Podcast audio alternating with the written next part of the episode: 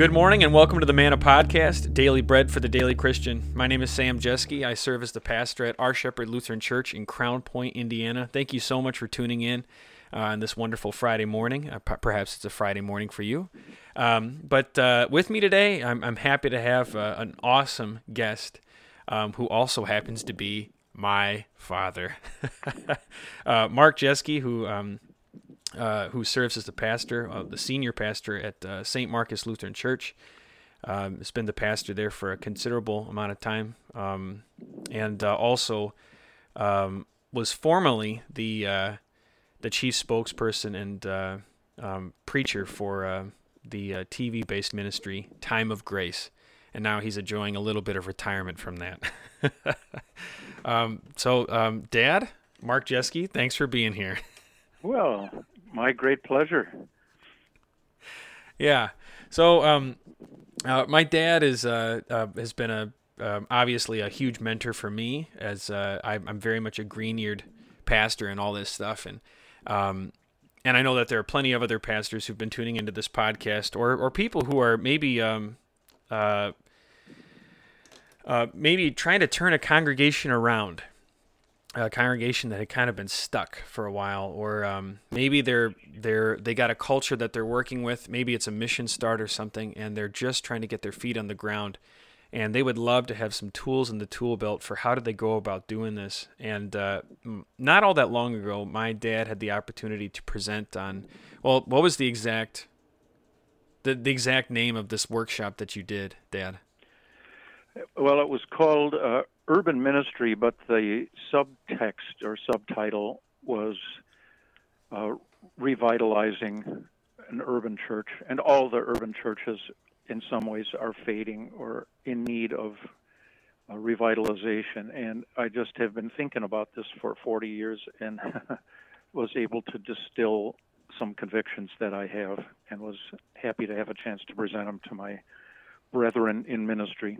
And I would imagine a lot of these, if not all of these principles that you're going to be um, distilled um, takeaways, I'm sure that this would apply in a in a wide amount of uh, ministry contexts. Well, sure it would, because they're timeless principles, and I'm not the first to think of them. Um, I'm just one. I just happen to be the latest person to write them down and there's probably not an original thought in all of them. I'm borrowing and learning from other people, but it's stuff that I had to learn.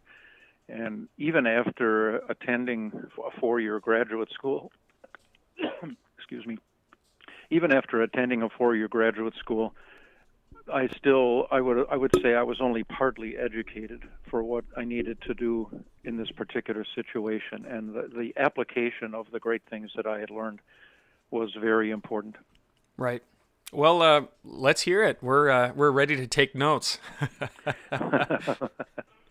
well, there are, you know, if you'd have a a discussion on this with somebody, an ordinary pastor, let's say, if there is such a thing as an ordinary pastor, uh, or if if you had been given the the opportunity or the responsibility of presenting what's important for vitality in a Christian congregation, there are like givens that of people coming out of our particular seminary that everybody knows and agrees on, and they're all true. Uh, but that's not the reason so many churches of our tribe, uh, we are of the Lutheran tribe, and Milwaukee's just been hammered. There probably are 33 or 34 congregations that have ceased operations in their location uh, since probably World War II. And the reason they failed was not because of one of these 10 assumptions I'm going to say. So I'm going to skim right over these, but it's not that I don't think they're important. It's that I don't think these are the reasons why the church has failed, why they went out of business. So here's here's the 10 assumptions that I call like table stakes. These are just basics uh, that are really important, and you need to invest in them. One of them is that the word and the sacraments really do work, and you need to trust them. But that's not why the church has failed. They didn't fail because the Word of God ran out of energy in that particular location, or the sacraments only work with a particular people group, the people group you started with, and once you stray out of your out of your um, people group, that they're going to fail. So the word and sacraments really work. Secondly, prayer is powerful. Prayers of righteous people are powerful and effective, the Bible says, and that's really true. But I, the reason that these churches failed was not because nobody was praying. Uh, I think they people were bitterly disappointed when they finally had to give up their heritage congregation and the congregation of their parents and grandparents. Uh, it's not that they weren't praying. Uh, in other words, it's not a failure of prayer, although prayer really does matter. Um, a third assumption is that every seminary graduate coming out of our system has been given great tools for reading and understanding and systematizing Scripture. And that's a given too. It's not because people had the, the, the pastors who were leading these congregations were clueless about the message of the Bible. They knew exactly what the Bible said and were carefully trained in that, and that's that's an asset. But that's not why they failed. They did those churches didn't fail because there was false doctrine coming out of the pulpits. Uh, a fourth is that you need to take care of your physical plant. The, if your church campus looks like a dump, you just cannot impress people that you take your theology very seriously either. Um, the place has to look like people care. Uh, but that's a given. And, and the reason that churches failed was not because uh, you know they slipped up and let their physical plant get run down. No, the physical plant was getting run down because they were running out of people. Uh, fifth, you got to take care of your own family, and you really need them. Your spouse and your children, and perhaps your parents, are really an important network for you. And you not only need them for you personally, but you need them in your ministry too. Your spouse is probably your number one partner in everything you do, and you just cannot function if there's a big conflict in your home or your spouse is not aligned with what you're trying to do. It's gonna gonna wreck you. But I'm not saying. But see, why did all these churches die? It's not because every one of their pastors had lousy marriages. Right. Uh, but it is. But it is something that everybody theoretically knows. A sixth is that there's great value and power in the traditional hymns and liturgy, and it's not. They didn't. Those churches didn't fail because they should have dumped all that old stuff and gotten on board with K-Love um, type music or contemporary Christian music or junked it all and gone all gospel or something. Uh, there, there is great power and value, and you shouldn't just heave the traditional hymns and liturgy overboard willy-nilly. You can add stuff to it, but you don't have to throw it all out.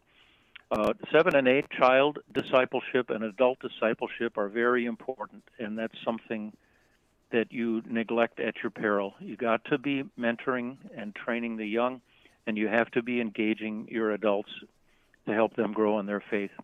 Uh, especially males, um, adult males, do not like admitting their ignorance of Bible stuff, and so they'll often not go to Bible studies or they'll not participate very aggressively. And the reason is they're embarrassed at how little they know. And uh, that's why you just got to find ways to create enjoyable experiences for adults around the world. But see, every SEM graduate knows that. And those 33 churches didn't die because they quit having Bible studies. Number nine, you got to trust and love your brothers and sisters in ministry. You just there is you just can't have um, any conflict in the leadership. You got to be aligned, just like birds in a V flying south for the winter. Uh, they all got their place in that V, and aerodynamically, they need to be exactly where they are, and they got to all be moving in the same direction and beating their wings in the same thing to get that airflow going right. And you got to um, really work on alignment. But see that it that's that's basic common sense, right? That's important, but that's not why those churches failed.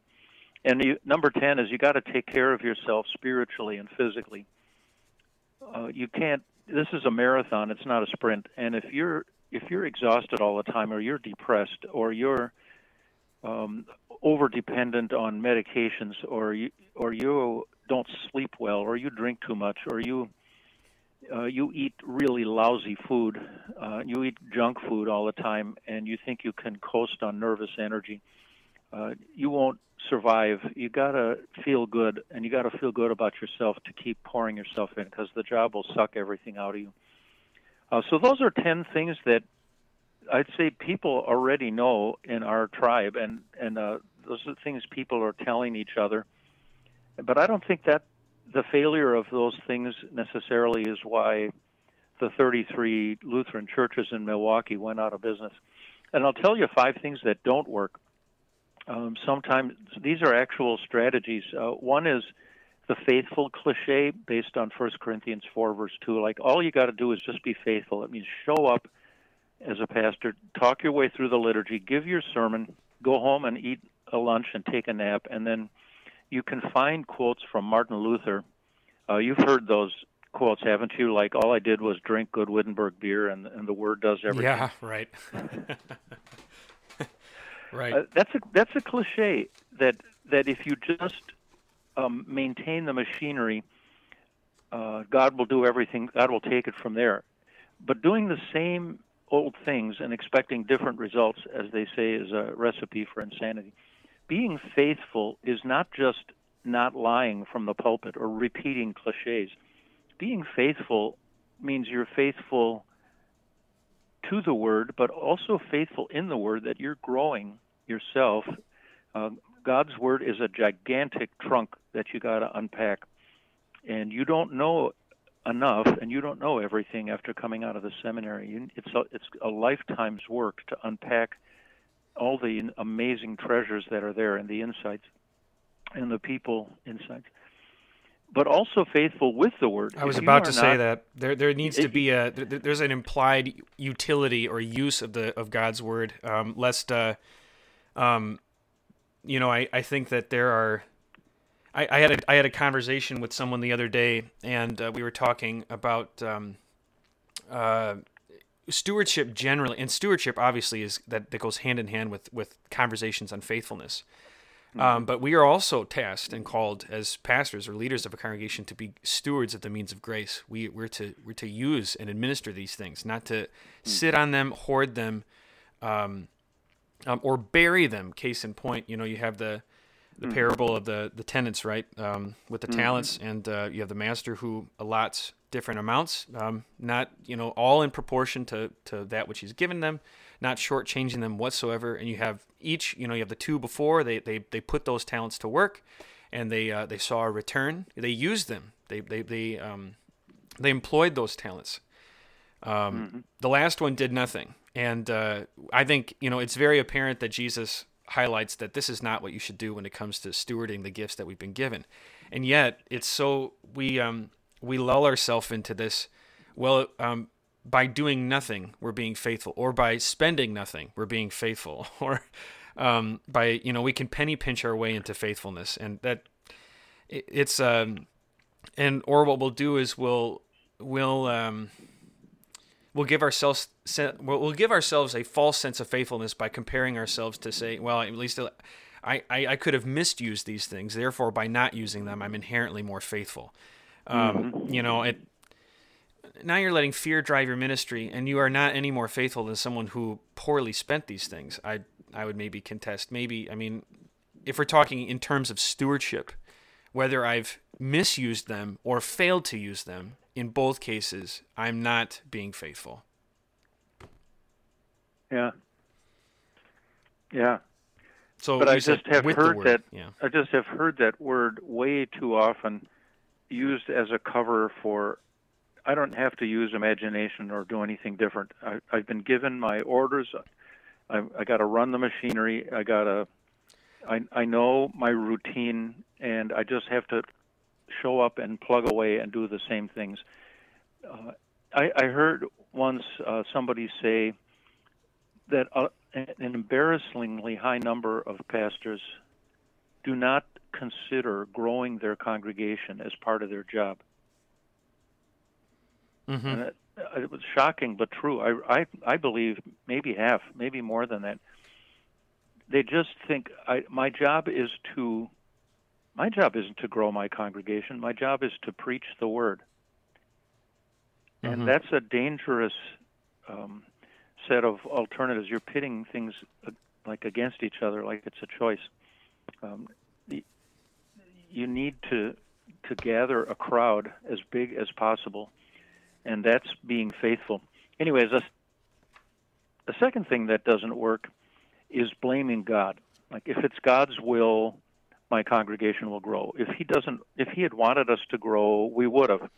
Uh, so if we're shrinking, that's uh, that's all part of God's sovereign plan. It's sort of um, uh, a, a, cheap kind of Calvinism of determinism and oh, absolutely, like we're, like we're elected to be small or something like that. And a third one that doesn't work is fatalism, masquerading as piety. That we're oh, destined to be small. Uh, that it's it's like well we're we're shrinking and we're small because it's the curse of our age. Nobody wants to go to church anymore, and after all, uh, Jesus said, "Have no fear, little flock." So my my smallness. Well, that so that means that I'm doing my job because they hate us, and yeah, so right. we're this we're a little survival band hunkering down in a bunker uh, because the nuclear winter has blasted above us, and the culture is trashed and secular and hostile to Christianity. We're just a little band huddling for warmth and Jesus said, Have no fear, little flock. So we must be doing our job by, uh, we're fulfilling his prophecy as though our smallness is a badge of pride. And, and it makes you accept organizational smallness as as as as pious, but it's it's a form of fatalism, right? Uh, and that I think it I think that's that's uh, that's one of the causes of why churches would disappear is is you accept smallness as as your destiny. In fact, even maybe even in a sick sort of way, God pleasing. Another uh, thing that does not work is letting all your leadership energy be consumed in just tending the existing flock. Uh, and you that you serve your members only. If anybody wanders in, fine, welcome. You can if you can stand us, we can stand you. Except that outreach rarely happens all by itself. Rarely, rarely, rarely. You got to go get it, and it doesn't come to you. And there are a thousand things that come at your church organization every week that demand all color and for attention. And if you're not careful, you can let your whole life be consumed by that instead of intentionally um, finding ways to meet new people in your community. And the fifth thing that doesn't work is waiting for transfers to come in from other congregations. uh, yep. Sound familiar? You've well, heard that? no, no, no. I, I was reading. Um, oh, I can't remember where this was. I don't know if this was the Gospel Coalition or um, oh, some other. Um, maybe it was an article by J. Warner Wallace. I can't remember, but they were talking about the the the toxic lull of uh, um, waiting for transfers or um, or the false sense of confidence from transferring members, um, where you know you have people within your your your church tradition just hopping from one church to another, and you feel like people are coming in, and then it, it kind of and you know you know money's coming in or offerings are coming in and or new people are coming in and there's this sense of freshness but you really haven't actually reached out to the lost that's right. Just people are dancing around um, from, you know, they're waltzing from one church to another. Way back in the 80s, um, a church went out of business about two miles west of my congregation in Milwaukee. And I used to hang around with the old guy who was the pastor there. Nice guy. He started his ministry in the 30s in Nebraska. Had a very tough time in the Depression, and they were really poor and they struggled and lived uh, ran their church off of fumes. So very tough people who loved the lord and loved their ministry. And yet he just could not understand why his church was evaporating because he kept transferring members to other churches farther out. So he was waiting for his supply. He was waiting for the truck to come in with his supplies of new members to replace the ones he was giving away who had moved farther west and after his church closed down, he came to one or two or three of our pastoral conferences, and I still would hang out with him and I'd talk with him, and he just looked at me with this hurt look in his eyes, and he said, "Mark, nobody transferred in anymore." that, like my my somebody's cheating. I got we got cheated. Somebody is not playing by the rules. Like, where's my transfers? And I, I felt so sorry for him. I, I my I was paralyzed. I could not I could not engage him on that subject because I was afraid what would come out of my mouth. So I just I just yeah. looked kind of hurt, and uh, and I said that really, yeah, I bet you really felt kind of betrayed over that, and, and he he bitterly complained about that for a while. But the poor guy thought that's how you do this. Well, anyway, enough negative stuff. Here are 10 things that I learned that I did not know when I came out of the seminary. Uh, number one is, well, something I actually did know but didn't quite grasp it or believe it, like I had to learn it. Uh, but I I heard it not as part of the regular curriculum, but I heard an African missionary say once at a conference that regarding the message, nothing is negotiable, but in the way that the message is delivered, everything is negotiable. Yep, I, I, that is a very well said. There was a, an LCMS brother who said uh, he used the expression delineating between sand and granite, and sand can be here today and gone tomorrow, and that stuff is like you would say, negotiable. But your granite, that which you build on, that's non-negotiable. Yeah. God has given us his priceless word, but he leaves the distribution system building up to us. And it's our job to figure out how to connect with people. There is a great uh, passage in First Chronicles, I think it's around chapter 12 or so, where David is um, receiving all the tribes who finally come over to him and and they finally after years of being hostile to him accept him as their king. And uh, they go through tribe by tribe listing all of the contributions of warriors to David's now growing army in the south in Judah. And there's only one tribe that's different. The tribe of Issachar is different. And they're only the only thing that's mentioned about Issachar is it said 200 chiefs men who understood the times and knew what Israel should do. And I thought, that is the best definition of leadership I've ever heard.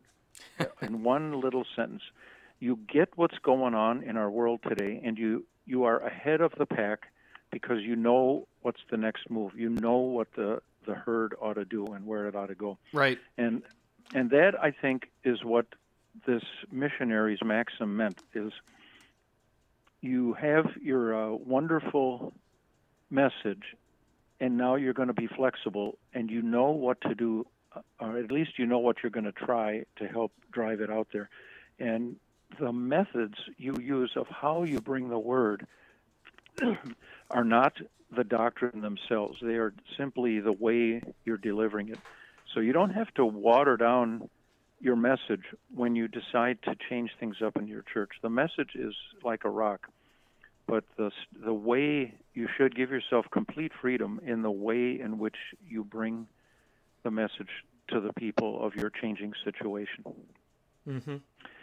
So that's that's one key key reason why those 33 churches failed is the churches could not change and flex it up to bring the word in a way that made sense to the new people who were living around them, who were not who had different behavior patterns than the people a hundred years earlier on whom the church was originally built. Yep, a lot of the uh, oddly enough, a lot of um, you know the the five things that you listed before, where um, that you don't want to do, or attitudinal, cultural dry rot that can get into a congregation.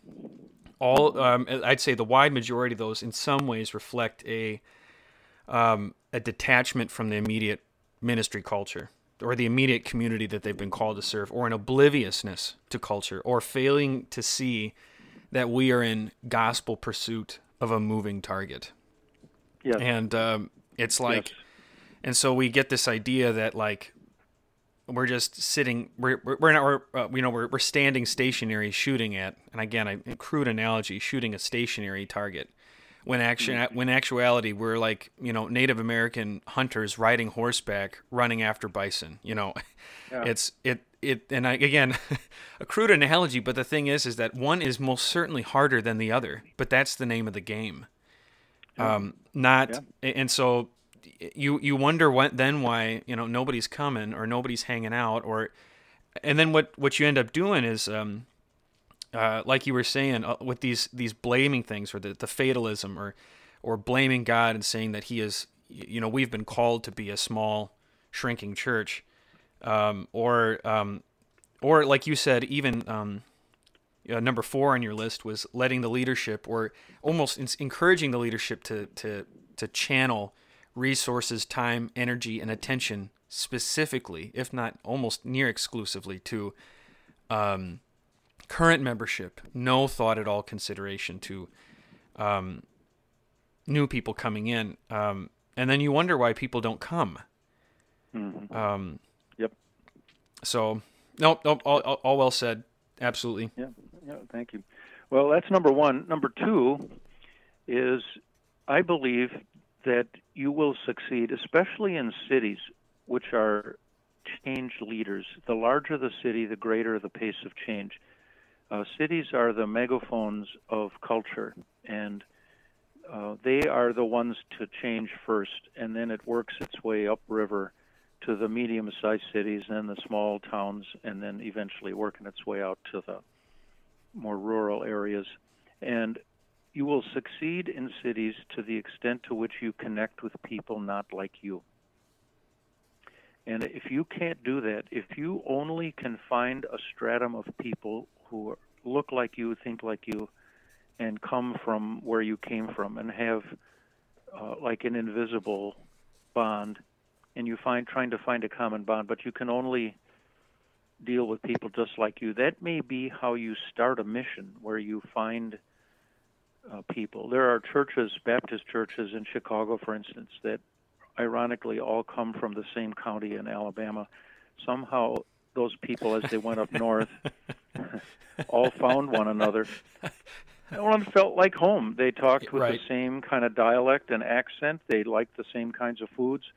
They had memories of the of living down south, and right. they could talk. They knew some people who knew people that they knew, so there was a common bond. But that is not a strategy. That's a beginning strategy. That's right. how you first claw together your beginnings. But you, um, once you've been established, you can't be horizontal in just a little narrow stratum like that. You got to now raise that axis vertical, and you got to figure out ways to connect with people who are not like you. And that's really hard work. A lot of people don't do it because they're lazy, and a lot of people do it because they're ignorant. They don't know how. And and worst of all, they may not even wanna because it takes effort and and it also means you are, have to be willing to allow new people to change you. You may think, well, we got the greatest right. message in the world, so I'm here to help you, and I'm going to change you. Well, are, you have no business saying, I'm going to change you, unless you open your heart and allow that person to change you. Yeah, there's a there's a significant da- yeah. Oh, that's a, there's a significant danger when um, you know, I approach an interaction with anybody with with hubris to that degree where I've I have nothing to learn from this person, um, where they just yeah, I, I I don't I don't think I could say it any better than you how you said it. Well well said. Yeah yeah well thanks. Uh, a third one is is sort of related to my first point. Um, I call it embracing disruption. Every business that I have studied gets disrupted, and it must keep disrupting itself, or it's going to go out of business.